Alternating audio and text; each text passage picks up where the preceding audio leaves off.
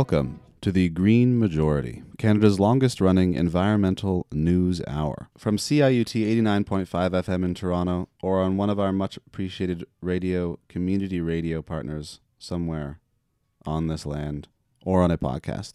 And I'm David Franklin Irwin Hostetter. I'm Stefan Christian Irwin Hostetter. And we're joined by our excellent guest host, Alex Tavasoli, chemical engineer now working in Boston, who has been on the show at least twice before. I'm going to say at least like four times. Ooh, that's like a few. That's a more than a few. That's Yeah. approaching a several. Okay. Yeah, we're into several for sure. Thanks for having me. We are going to do climate news and commentary, and then Stefan's going to interview Nigel Barriffe. Nigel Barriffe. Nigel Barriffe, who is co-emceeing a climate justice rally Yes, the The- Global Day for Climate Justice. happening tomorrow on the 6th of November. If you're listening to this on the 5th, it was on the 6th of November in Queen's Park, Toronto. at 1 p.m. It's also happening all over the world. He's co-emceeing the one in Toronto. in Toronto. But first, Stefan wanted to ask Alex about some work she's been doing. So, obviously, off the top, thank you so much, Alex, uh, for joining us as a guest host. Super appreciate you being here. And you know, as we often do before we dive into the news, we'll, we'll have a quick thing that, that things that we're thinking about. And you know, prior to the show, you and I were talking, Alex. Uh, and you noted that you had been looking into into ways to sustainably source materials uh, for renewable technologies, which sort of pinged something in my brain uh, that I wanted to highlight. But before we get to that, perhaps you could just tell our listeners what you've been looking into and why. Right. So um, thanks. My work here surrounds sustainable resource management and materials use, sort of as they relate to the energy transition. And so I think a lot about where we get the materials that we're going to use for renewable technologies and um, uh, how those are going to create potentially unknown knock on effects in the future. So, one that's really been bothering me lately is that I learned that uh, when you refine the rare earth metals that you need for the big magnets that go into wind turbines and electric vehicle motors, um, you get quite a significant uh, waste stream of radioactive waste that is sort of similar to the radioactive waste you would get from a nuclear energy plant. And so that is sheds light on the types of considerations that need to be taken into account when we're deciding what exactly to put in place in terms of policies in the future. And that sort of goes hand in hand with the petrochemical sector as well. A lot of petrochemicals are used to make adhesives and solvents that go into solar panels and um, lithium ion batteries. So I sort of analyze those systems and think about uh, better ways to do that. in that conversation, what struck me and sort of what I was going to highlight before we dive into the news is this that there's the sheer amount of work that still exists, even when we all start moving in the right direction. You know, as you've highlighted, a lot of these renewable technologies have their own drawbacks and their own unsustainable parts of them that have to be figured out for it to really be able to scale. And, you know, it's like stopping actually giving money to the extraction of fossil fuels is an obvious first step. And the second step is to stop burning them. But there's just so much more work to be done on this other side. You know, the world, the world, uh, what what I'll call the sort of world building side. You know, to ensure that we're not just recreating the injustices that we have today with a, sort of a net zero bumper sticker on them. That's a that's a good point. But I think the good news there is that the majority of emissions come from actually burning the fossil fuels. So even if we use a little bit of fossil fuels to keep making these products in the future, the, the majority of emissions will have been reduced if we're not burning them for electricity or vehicle use. Right. Yeah. And in that particular topic, we'll come back very shortly when we get to listen to uh, our wonderful prime minister. Uh, but let's dive into the news. Over to you, Dave. All right, we're just going to take a short music break and come back with climate news.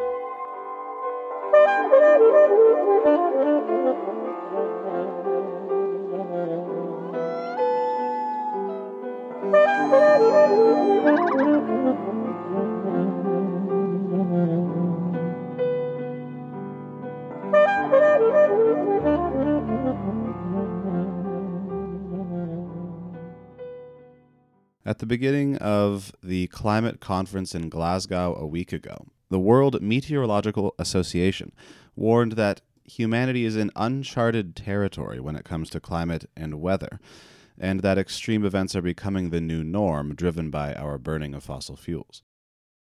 At the same time, the G20 agreed to stop financing coal plants outside their borders, but did not agree to stop financing coal within their borders.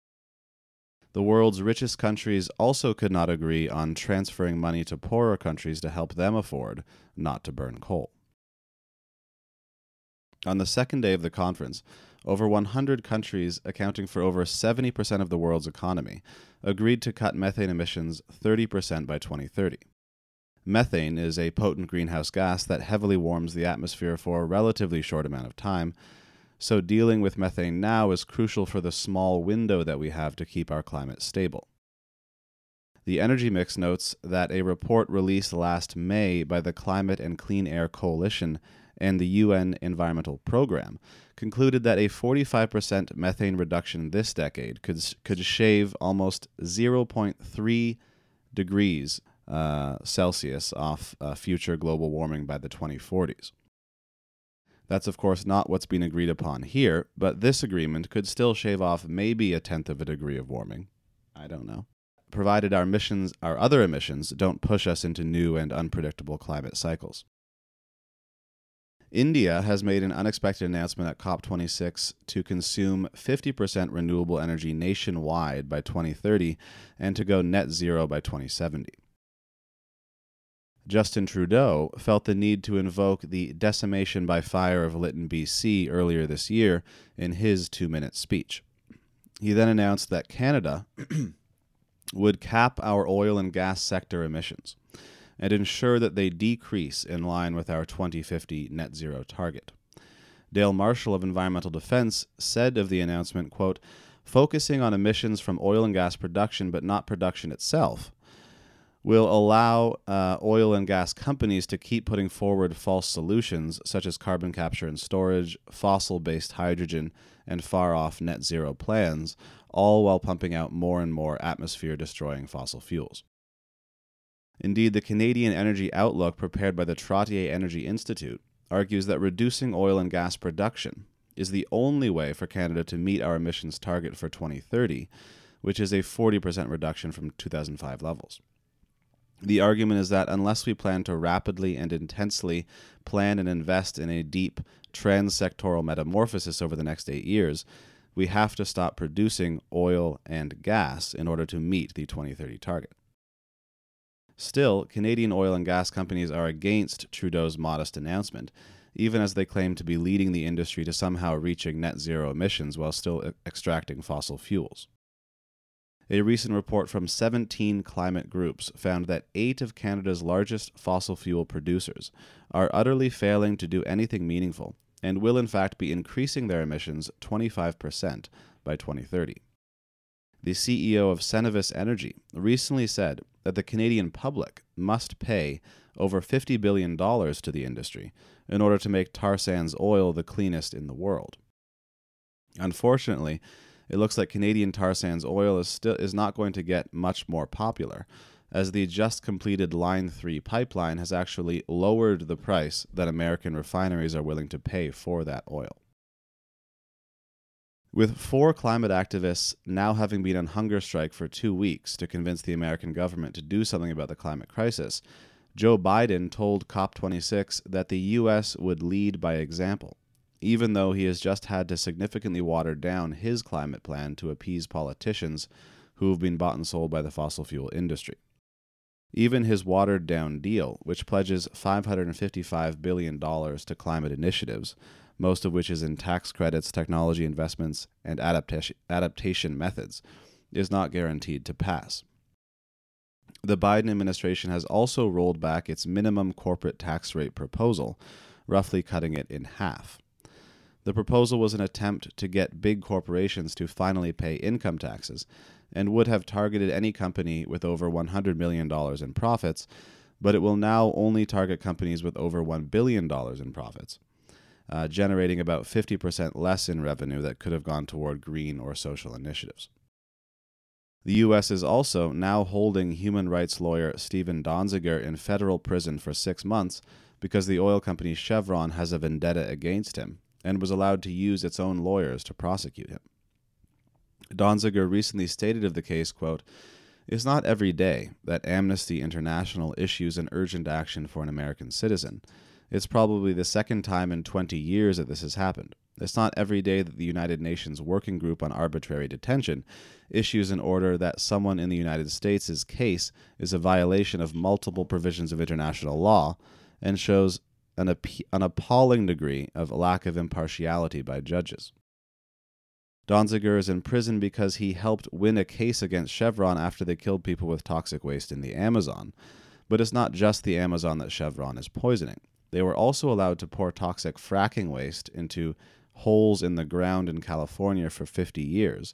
And California, on top of just having gone through its driest year in almost a century, is now facing major groundwater contamination.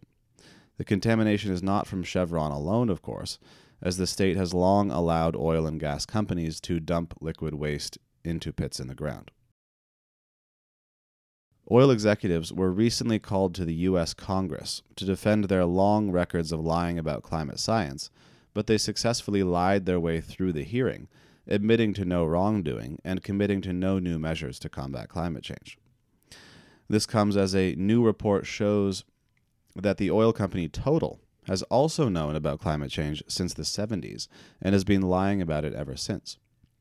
In addition, a recent paper in Environmental Politics by Benjamin Franta shows how economists have been hired by oil, oil companies since the 1990s to spin the idea that climate action is inherently bad for the economy.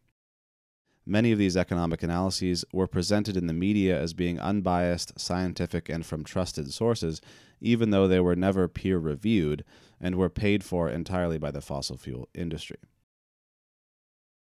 Finally, here in Canada, hereditary chief Dsta'hyl of the Wet'suwet'en Likhts'amisyu clan was arrested by our colonial officers last week as he was shutting down the vehicles that are being used to destroy Wet'suwet'en land. One supporter was also arrested, and Skyler Williams of 1492 Landback Lane led a shutdown of a highway in Ontario in solidarity. A recent study from Yale shows that Indigenous people have had 99% of their land stolen from them by colonizing forces in North America and have been pushed into margins more at risk from climate disasters as Dave mentioned, the interview that we're coming up after this, after this conversation is for this global day of climate justice, which is designed and meant to sort of push for real changes and real action at you know COP26. And just a brief update on what's going on at COP26 for those who may not be following. Half my Twitter feed apparently is there, so it's an interesting way of getting a sense of what's going on. And basically, what's happening is it's being described as similar actually to 2015 which is uh, conference of parties which was in copenhagen which was a distinct failure uh, in part because of how inaccessible it has become to civil society groups and observers. The quote unquote most accessible uh, or most inclusive cop ever, which was how it was billed, has become an absolute nightmare of long lines of whole civil society being given sort of four tickets into rooms and it just seems like people who are encouraged to fly across the world, which all huge climate and at own, at their own personal cost, are now being told to watch this thing from their hotel rooms on on Zoom or on the the COP26 platform they created. But still, like this is a, they're being shut out, and so if you were wondering the importance uh, of this of this day, uh, I think you should not what about the importance of this day? The event tomorrow is designed to pressure and show world action towards taking climate justice seriously at COP. The global day for climate. The global justice. day for climate justice, exactly. And if you know, again, if that wasn't uh, enough of a reason to go to this event, the first demand they have is respect Indigenous sovereignty, uh, which that last story about what is going on with Wet'suwet'en only further highlights. You know, the ways in which this is being ignored. But uh, lots of other news there, especially the Trudeau pieces. So uh, to you, uh, Alex. Yeah, sure. Um, I guess I'll start with the um, oil and gas emission target. So um, I think it's worth digging into why the timelines on emissions reduction or uh, reducing oil and gas extraction are so long and why the government is sort of honestly a little bit trapped in their options of what they can do to put pressure on the oil sector. So there are three main sort of sub sectors of the oil and gas sector that I think need to be freed from fossil fuel usage before the government is really able to put enough pressure on them to clean up their actions or just stop extraction altogether. And those are um, fertilizer for food production, home heating, and goods transport. So those three things sort of enable the fossil fuel sector to sort of hold all of us hostage um, because we really can't do anything without um, uh, fertilizer that's potent- that's majority made from natural gas. And there are a couple installations now that are trying to use green hydrogen to make um, ammonia-based fertilizers, but that is that's a really, really very vital part of um, just human welfare across the world. And then things like hu- house heating and goods transport sort of are exactly the same as that. So I would like to see them talk a little bit more about those subsectors rather than just focusing on sort of the whole, just sort of saying it sort of performatively that they're going to trap their cut the emissions for the whole whole sector. Um, and as well, there it's worth mentioning like the amount of money that that is going to cost. So the the U.S. plan right now is 560 billion almost, and um, that's promised to only reduce 1 billion tons of carbon dioxide, and we currently emit about 40 billion per year. So, and we need to go back and reduce the legacy emissions. So that's not clearly enough. So, one of the things I've been hearing a lot about is heat pumps. Are heat pumps the answer to that heating issue, or are heat pumps entirely different? Heat pumps are definitely an option.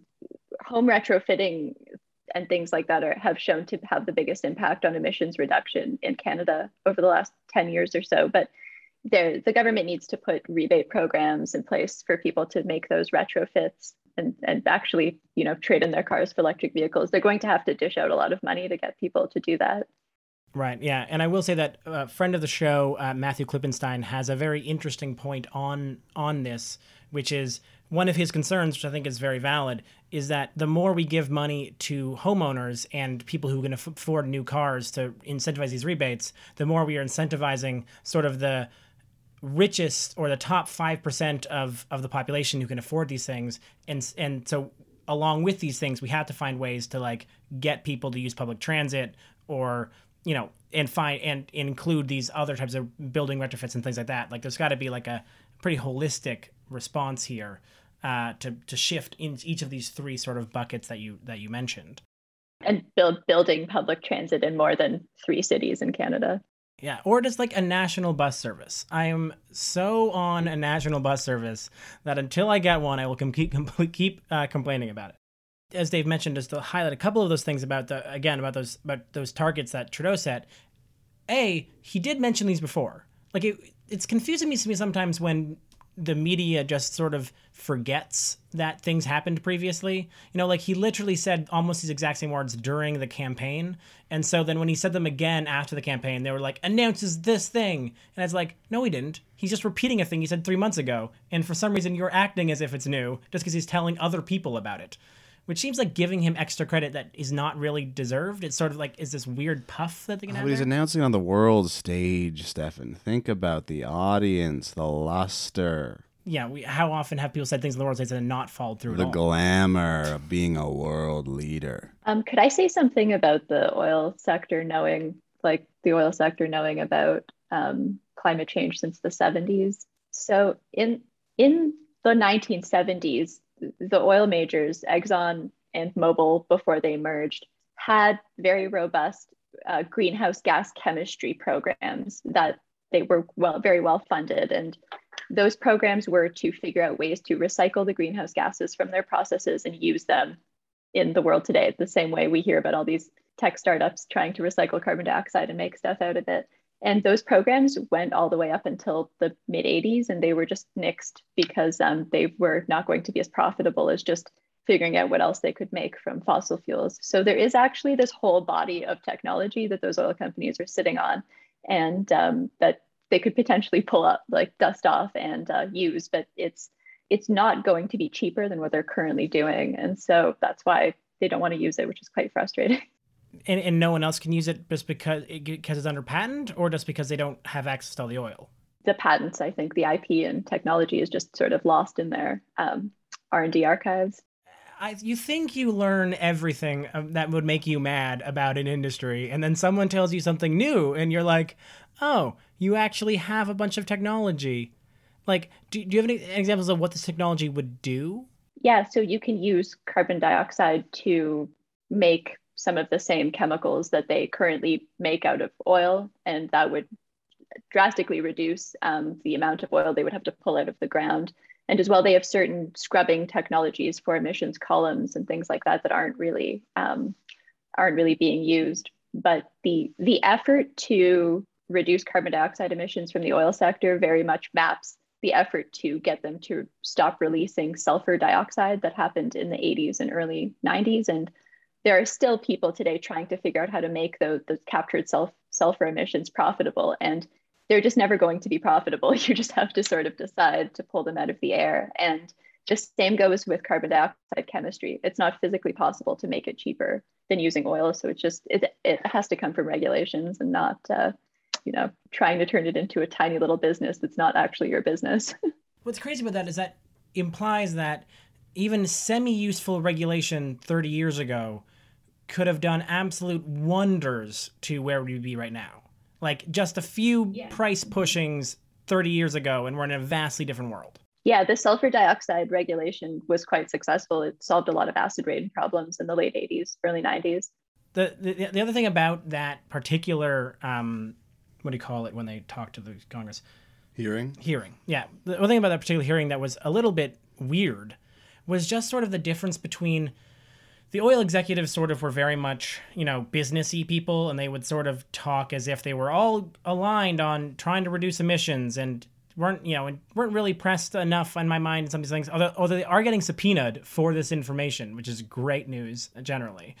But it was as if the literal oil executives were not into oil enough for the Republican Congresspeople who just wanted to, you know, imply that these even the oil executives themselves somehow were not and were not were not pro oil enough. They didn't accuse them of that, but that's just how they sort of were talking about the whole industry. There's a there's a reason why the chief sustainability officer of Suncor is an ex-politician, and uh, also um, i don't this is anecdotal so you can cut it from your show if you want but um, a couple years ago i was at the toronto stock exchange which is admittedly not where you expect good environmental things to happen but um, a c-level executive from an oil major in canada was talking and to this group of business people and they said in their speech that they never see protests against oil and they only ever see protests against wind turbines because people you know are out there protesting in like a anti-vax kind of way that they like give people headaches and kill birds and stuff like that. And so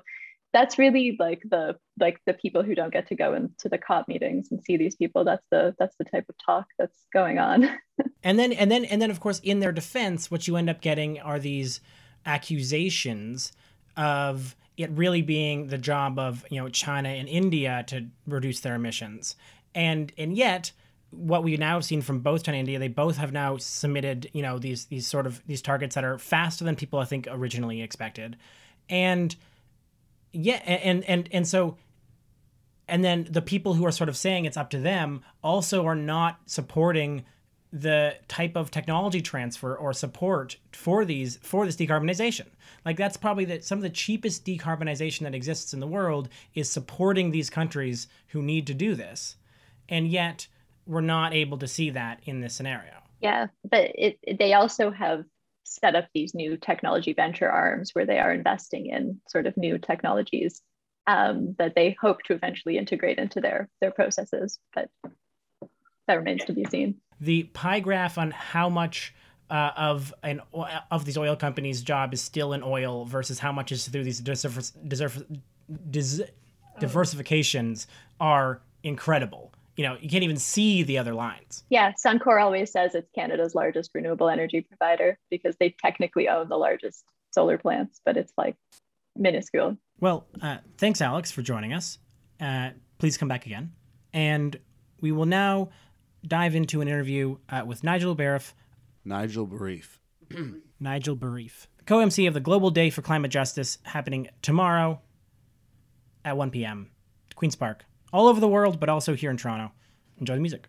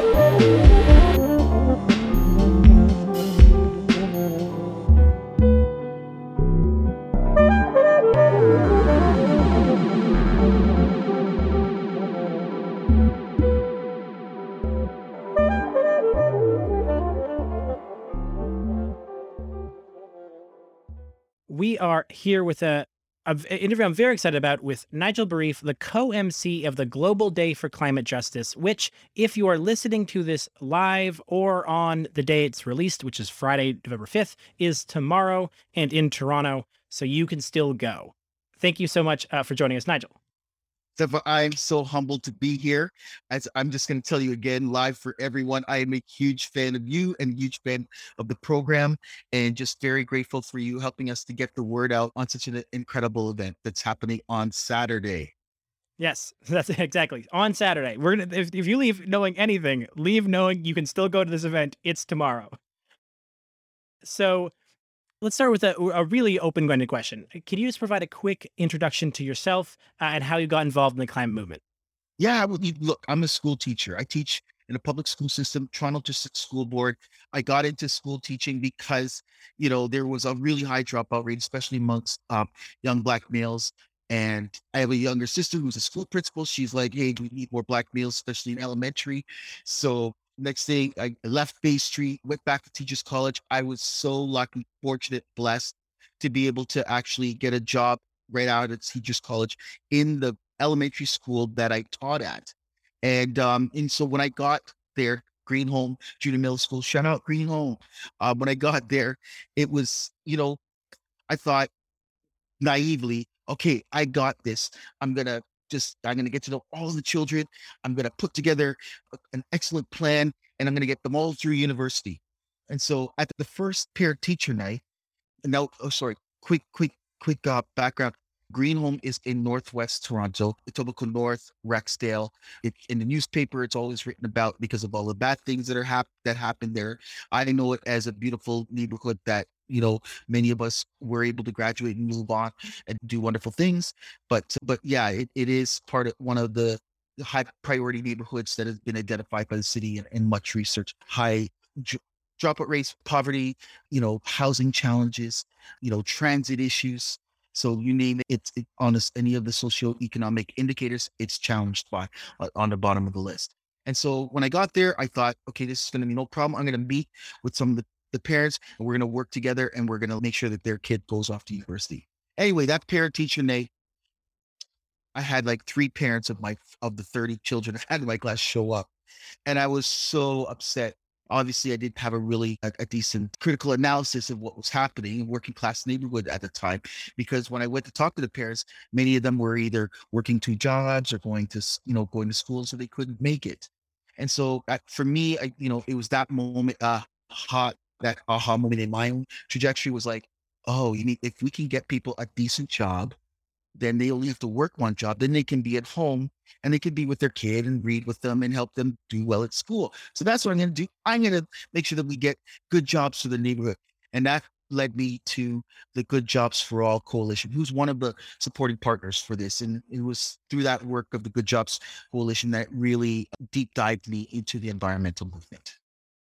Man, it, honestly, it's so refreshing to hear someone come into the environment movement from a pursuit for good jobs. Like that's such a it's it's an increasing sector of people, but I think it's still not a common sector. You know, people come in from other angles, but like the idea of like, no, I want this environmental movement and this movement to include and be a part of good jobs for people is such a, a refreshing way to enter. Yeah, yeah, yeah. I mean, that's so the billionaires have been making off with like lots of money through this pandemic, but it's we, the working class people, you know, the unemployed, unwaged folks that have been having to, to taking the, the brunt of it on our chins. And so, yeah, the, we have to make sure that whatever this new reality is, right, that they're they're good jobs that are good for the environment. That's for me what what brings me to this work. Yeah. So I, I do want to get to what's happening on the 6th, but I first, I think you just sort of hinted at it a little bit there, but I want to tease at it a little bit more, which is this question of how do you see the world right now? What are these fundamental issues that need to be tackled? Well, I mean, you know, as a school teacher, we see it firsthand the gap between the wealthy, the, the 1%, and the rest of us, right? When you have children that are coming to school and, and they don't have, they haven't eaten properly, or, you know, many teachers and education workers will tell you they'll actually go out and buy things like gloves or decent coat for children. These things affect a child's growth and development, right? So it is the, the widening gap between the rich and the rest of us that in my opinion is at core of this and and the pandemic has just really just taken the, the facade off of what was supposed to be the social safety net that was supposed to keeping us all up when instead what we've seen is especially in you know black brown um, communities that it the pandemic ravaged us because we didn't have paid sick days so we had to choose to be either going to work or not eating, right? Because you didn't go to work and and, and you didn't get paid. And and that you had a government that just refused to provide sick days for, for people. So for me, in my opinion, it is that growing gap that's just been exasperated by people by these large corporations that are hiding their money down in, in Cayman Islands and all those places. And instead of funding a strong public school system, instead of funding public health system that that that works for working class people, that's for me what I think we all need to focus on. That at what we're trying this new world that we're thinking through. We can't just recreate capitalism or the current market in the way that it is right now because it's not working for people. It's not. And so that's I'm hoping that's the conversation that comes out of cops. Like, well, so I'm, I don't think that that's going to happen, but yeah, yeah, Yeah, I mean, we all can we all can hope, right? There's always hope is hope is necessary a little bit for to fight back some of the cynicism that I'm sure we all all feel. You know, I think they let Jeff Bezos speak yesterday, so I'm not entirely certain we're going to get exactly what we want out of this thing. But speaking of COP, of course, this event is meant, you know, it's a global event. This is the Toronto location, and it's meant in part to bring global attention to at the moment that COP is happening, being like, hey, everyone, you know, yes, people are in Glasgow talking about climate change, but this is a global issue and justice has to be at the center of it. And so perhaps you can tell us what is the event that's happening on the 6th, uh, and also what are the demands being put forward uh, by the action? yeah. So it's Saturday, November 6th um, at 1 p.m. out in the south grounds of, of Queen's Park. You will see I'm I, I have the absolute honor of co-MC with Crystal Sinclair, who is a Cree woman from the uh, uh, Fisher River Cree First Nation in Manitoba. She's also chair of Food Share and a founding member of Idle No More. So just just a, a fierce warrior for her people and, and certainly for Mother Earth. And and we have a number of speakers that will be there. Skyler Williams, Six Nations land defender and, and spokesperson for the 1492 land back. Andrea Babbington is the first Black woman um, to be president of the Toronto and York Labor Council. Alice Zhu is an environmental uh, science PhD student and a member of the People's Cli- Climate Movement. And Zoe Keary-Matzner, she, she's a young person who's suing the Ontario government because of the way that for failing for weakening the 2030 climate target. We have a number of musicians that will be there. All right, Artists for Real Climate Action, ARCA, is a, a new group of, of local entertainers and actors that will be there that are putting together a number of, of visuals and, and we're hoping, you know, pu- puppetries.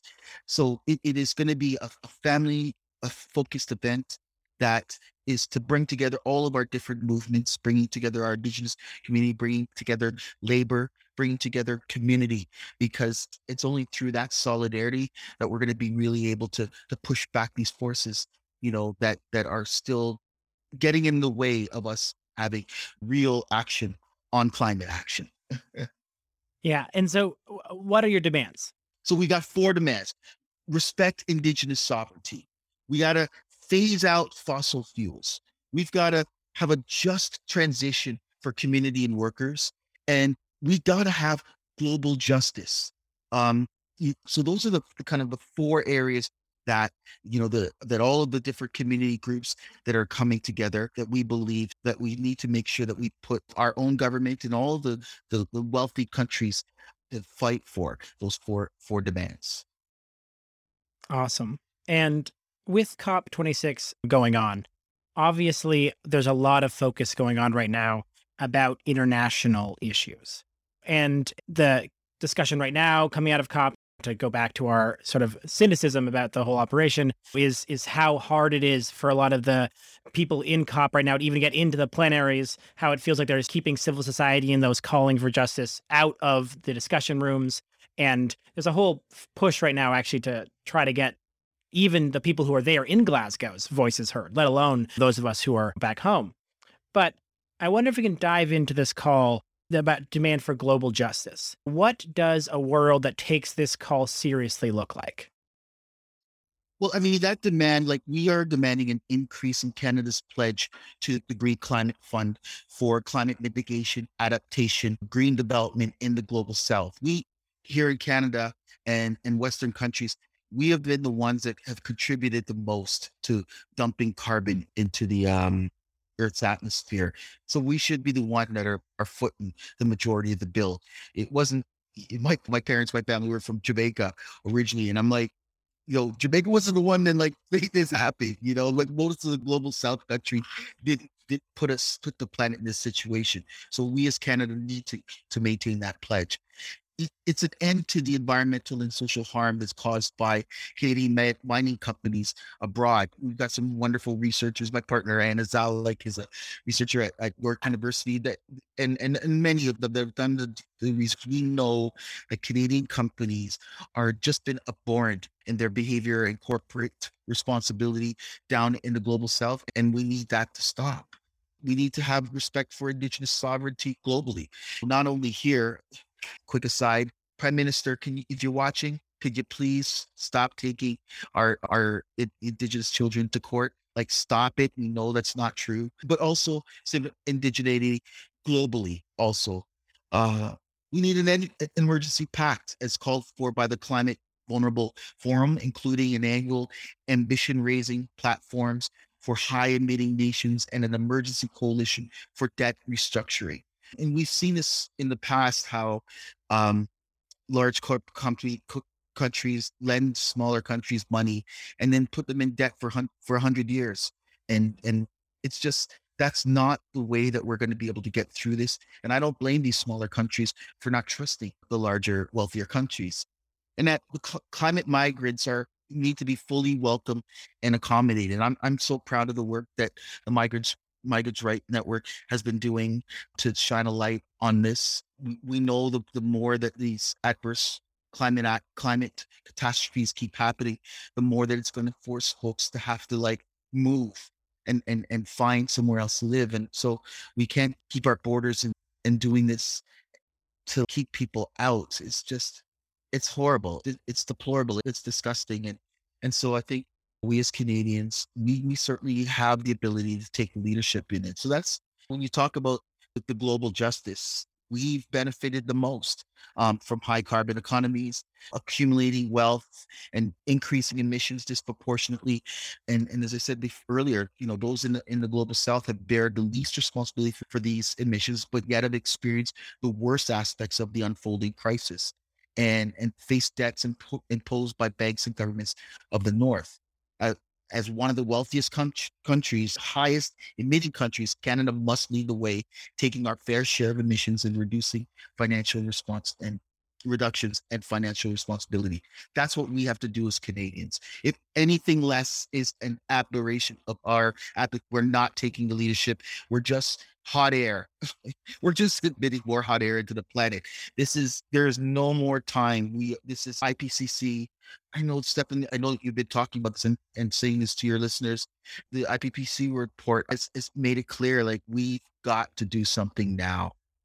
Yeah, yeah, exactly. One of the things, eh, just to briefly touch on your piece about needing to accept and really create a community of accepting of, of climate migrants. One of the thing, ways I think the media has actually most failed, and there I will have I have many criticisms of the, of the ways media has failed the climate conversations, but I think one of the biggest failures has been separating a lot of migration stories that exist in this world from climate change. You see you hear so so so much about the southern border of the states and nothing of the droughts and of the climate catastrophes that are pushing people out of the places they want to live. People don't want to do this. There's a failure to connect those two things. Like you are so right when you say that it is our moral responsibility to ensure that these people have a place to go because again we caused this is we as canadians we did this to our to the world and we must responsibly respond to it yeah, um, bang, on. Yeah, totally agree. I, I, and this is what it, it, it is a worry when we saw this most recent federal election and, and we barely talked about immigration. We did we barely talked about what like a, a real climate change plan, right? Like it, it just it wasn't what were it wasn't top of mind or like we as as the voters didn't force the we didn't say to people to, to these politicians i'm not giving you my vote unless we have real climate action. And i don't know how you see all of the the forest fires that were going on in bc the the floods that were happening across across the country the melting ice up in our territories. I don't know how you see those things and not realize that we're going to have to hold these politicians accountable. We can't just let them go on, stand in front of these cameras and, and, and microphones and spew hot air that's full of BS. Yeah. Yeah, exactly. Next question goes from the very, very macro to the somewhat personal. And I ask it because it's something that I have begun thinking about a lot over the past year. Because, and it's about climate anxiety, which, for those who miss this or don't know the term, it's just the idea that people are becoming increasingly anxious about the future of our planet. And that is causing sort of mental health challenges, like really just directly to their own individual self, let alone the generic concern for the, the earth, which is obviously important, but really just mental health wise. So, you know, do you feel climate anxiety? And if so, how do you manage it? Because I'm just at this point just crowdsourcing solutions for myself, to be honest. This is a very selfish question. Yeah, I I, I thank you, you know, Stefan, for your vulnerability and and sharing that. I concur. I, I feel it myself. I mean, for me, how I've dealt with anxiety is just to immerse myself in the work. So then that way it doesn't allow you to take up the headspace. But I, I shared with you, I've got a I've got a six year old son Joshua, and I keep thinking like he's gonna one day look me in the eye and say, Dad, what did you do? Like, how come you didn't how come you didn't talk sense into these people when you had the chance? in, in 2021 or even before that. And so I, for me, I want him to know and be able to see that, okay, his dad did everything that in his power that he could. But on a real like level, for me, it's actually music, music and art. I mean, we have um Cassie Norton, we have Muhammad um, Ali, the, the hip hop, socialist hip hop uh, artist that's going to be performing. We are hope we're still waiting to confirm, but we we do hope to have some um, indigenous uh, dancers that will also be present. And and as I shared with you, Artists for Real Climate Change, ARCA, is a group of performers, of artists, of, of actors that have been bringing their they've been applying using their talent in a way to speak to people. And I find that art is is one of the ways that we, on the quote left, as progressives, as folks that are fighting climate change, I really think that we have to go speeches are important. I'm not like I don't want to put those down, but I believe that we you speak to people's hearts through music and through art. And and I'm that's one of the things I'm really looking forward to on Saturday at 1 p.m. at Queens Park on the south side, November 6th. That folks will be able to come and also see the, the art and that's a way I think of of helping to to deal with that anxiety, the climate anxiety that I yeah, I agree. You know, we feel and it is it's that and cynicism that those are the two that and cynicism that are the two things that worry me a lot, you know, about how are we going to fight that? Because if we too many of us just give up, right? We, well, that's not a choice. I know for you and I, that's not a choice. So we we just got to be help people understand that giving up isn't an option. Yeah, for sure. And so, for those uh, who don't want to give up and want to attend this on Saturday or get involved more generally in the push, how can they support? How can they get involved? And how can they join?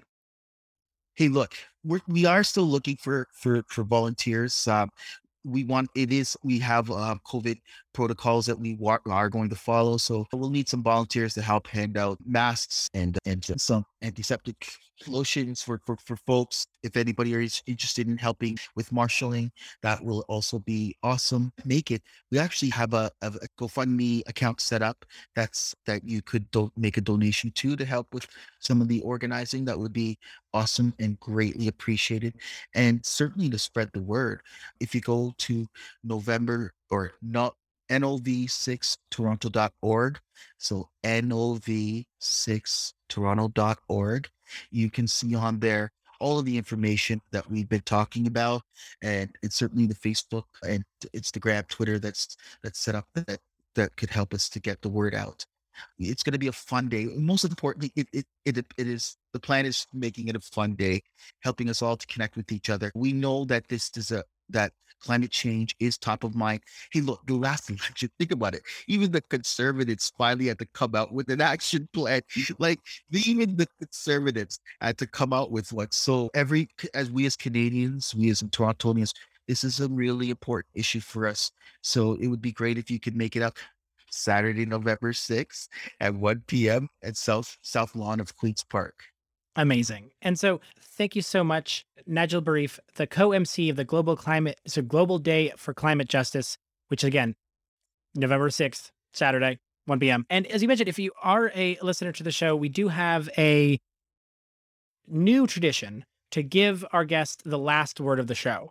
Uh, and so for this moment, uh, I ask you to imagine yourself just speaking to the airwaves. We're syndicated on about eight different shows our channel. So across the next week, this will be across Canada in different ways. And so if you just had one message you could give to the general Canadian populace, what would it be? And the floor is yours. We we are fighting for a better day. We're fighting for a better day today. It doesn't matter whether you're rich or poor. All that matters is fairness and nothing more. It's a, verse chorus of a song I wrote that I wrote with my band over the over the pandemic, and uh, we're hoping to debut it on at, at there. But you know, Mother Earth is hurting, but we can we we can we can help her. So I I know that we can do it. I know that Torontonians believe that we can do it. I know Canadians that we can do uh, do it. And we've faced these kind of challenges, right? I hate war analogies, but there's been a few books written that have been employing that, right? So that we know that back in the World War II, even here in Toronto, they like, they just, Toronto just switched on a dime and became like this war machine, like making all sorts of planes and all that kind of stuff, right? So even settlers here on Toronto Island have done that before. We know that we can fight climate change. We've just got to have the political will to do it. And we've got all the solutions already. There's a lot of smart people that have already thought through what we need to do. We just got to make sure that their voices are heard. So, and thank you, Brother Stetson. I really appreciate being here today. Just thank you for everything you're doing. Keep going, man. We need you. We need your voice. And thanks for having me.